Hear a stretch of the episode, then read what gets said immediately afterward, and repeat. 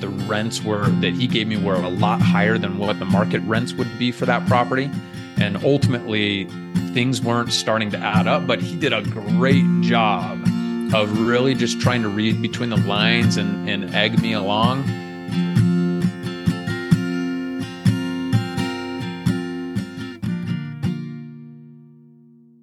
Welcome to the Break Free Real Estate Podcast, your daily guide to financial freedom through real estate. I'm your host, Jocelyn Kaufman, and today I'm here with David Robinson. And today we're going to talk about real estate scams. So, um, I know David has a story about this. I also have a story about this, but David, let's hear your story first. Okay, so this one I have two, but I, I, we'll see how long we go, and uh, I'll, I'll try to make this one brief.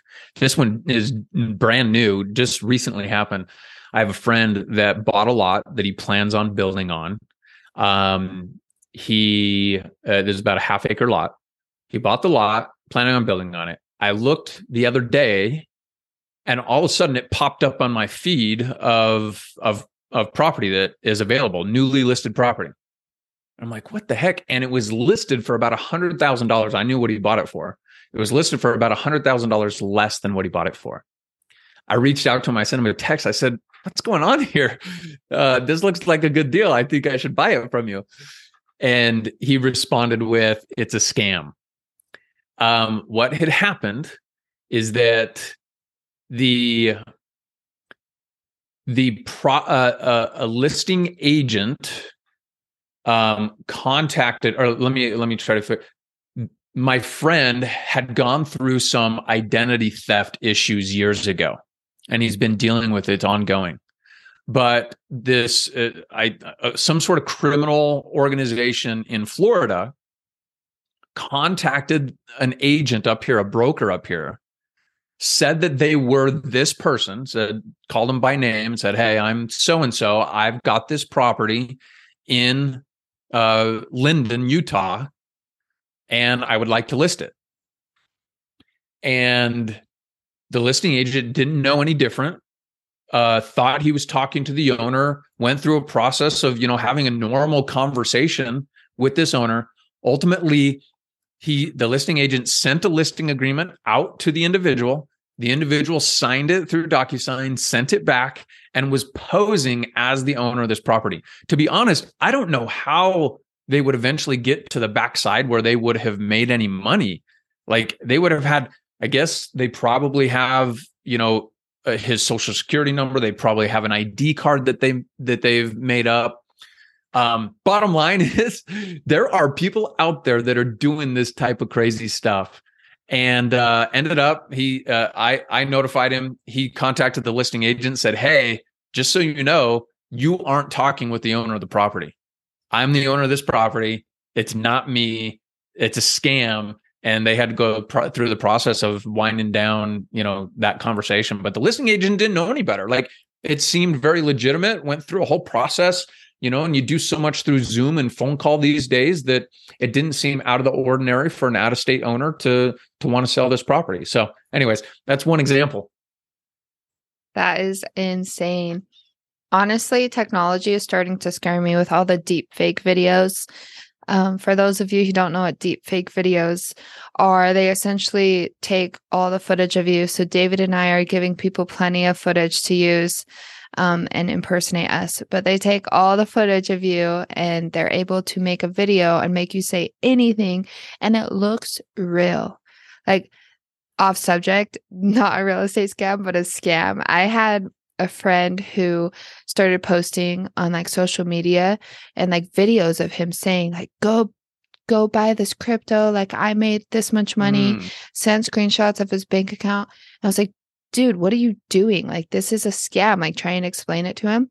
He was locked out of his account and someone was deep faking these videos and it's my friend. Like i should know what he looks like. And i was like oh my gosh. And it but, looked real. You wouldn't have known the difference no, and I mean, I'm smart enough that I'm not going to go buy crypto because someone's going to give me free crypto. Like, right, right, right. You never get anything for free, and if you believe that, then you need to wake wake up. but as far as the but as far as the quality of the video, it looked legitimate. Yeah, that's sounded crazy. like sounded like him, looked like him. There, probably too much information, but there was one where he was like in the shower, but it was like from from his neck up. But you could, and I was like, what is he doing? Like, what the heck? Wow. Um, That's scary. And this guy's not even into crypto. Like, it's like, I was like, what are you doing? This is a scam. Stop talking to these people. And the people were responding back. And I was like, holy cow. So now that's scary. So go change, like, again, safety tip. You shouldn't have the same password for everything. Like, everyone does that, where they're like, um, they have the same password, but then they change one character at the end. Like scammers will just sit there and just type in all the different possibilities on the password that you have. So don't do that. Like have different passwords. Um, and that will also protect you from getting your identity stolen or having real estate scams. Um, so a real estate scam that happened to um, me was I mean, it happens probably to everyone is someone tried to get me on a down payment on a house. Someone tried to get me to wire the money to them. Hmm. Okay. And so I'm a very like smart technological person. Like I can tell if something is a scam. And my spouse is a very technological person. Like we're not dumb people. And I wouldn't even say dumb, but like we are very, very like internet savvy we know and we're aware. But we literally, I mean, we didn't almost do it, but we were about to drive to the bank to wire a company or a scammer $40,000. Hmm. Um, and because they hacked into one of the title company's emails. So the hacker hacked into one of the title company's email because the title company, uh, the person at the title company that they hacked into probably didn't follow the cardinal rule of having different passwords for everything. And they hacked in there and literally sent us an email from the title company's email with every, like, it's everything that we need to know, but a different send address, like a different place to mm-hmm. wire the money. And so, and, but luckily, this is like four days before we close. And I'm like, I should not have to wire this money.